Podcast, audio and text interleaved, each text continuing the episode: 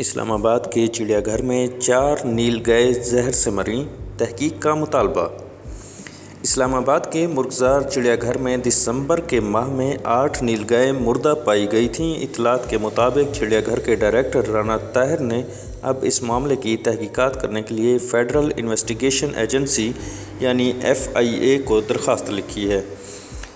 Be B C کو موصول ہونے والی اس درخواست کی کاپی کے مطابق آٹھ میں سے چار گئے مبینہ طور پر کھانے میں زہر کی موجودگی ہونے کے باعث ہلاکت ہوئیں، جس کی تصدیق پوسٹ مارٹم کے ذریعے کی گئی ہے۔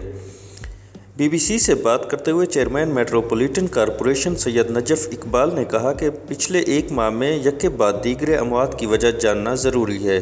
ہم یہ جاننا چاہتے ہیں کہ اگر ہمارے ملازموں کی طرف سے کوئی مجرمانہ غفلت ہوئی ہے تو وہ سامنے آ جائے۔ معاملے کی قانونی تفتیش ہونا ضروری ہے تاکہ ملوث افراد کو اس کی سزا دی جائے۔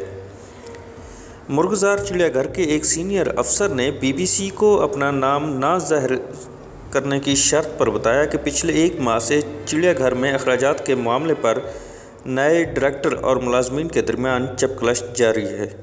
افسر نے بتایا کہ رانا طاہر چڑیا گھر کے موجودہ نظام کو بدلنا چاہتے ہیں، جس کی وجہ سے تنازع بڑھ گیا ہے۔ اس تنازع کی شروعات فوڈ اینڈ فیڈ سیمپل پر ہونے والے اخراجات پر ہوئی، جو ایک ماہ پہلے تک تینتالیس لاکھ تھے، جس کو کم کر کے ڈائریکٹر نے سینتیس لاکھ تک کر دیا۔ اس تنازع کے دوران ہی ایک کے بعد ایک آٹھ نیل گئے ہلاک ہوئی جن کی ہلاکت کو پہلے دسمبر میں سردی کی بڑھتی ہوئی شدت سے منسوب کیا جا رہا تھا۔ لیکن ان ہلاکتوں کے بعد ہونے والی پوسٹ مارٹم رپورٹ کے مطابق چار نیل گئے انڈوٹوکسکس یعنی خون میں سوزش کے باعث ہوئیں۔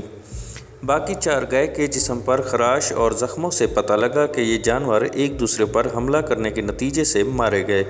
چڑیا گھر سے منسلک افسر نے بتایا کہ یہ بھی مجرمانہ غفلت کا حصہ ہے، کیونکہ جانوروں کو سنبھالنے کے لیے ہر پنجرے کے سامنے ایک سے دو ملازمین کی ڈیوٹی لگائی جاتی ہے تاکہ وہ آپس میں لڑنے والے جانوروں کو علیحدہ کر سکیں۔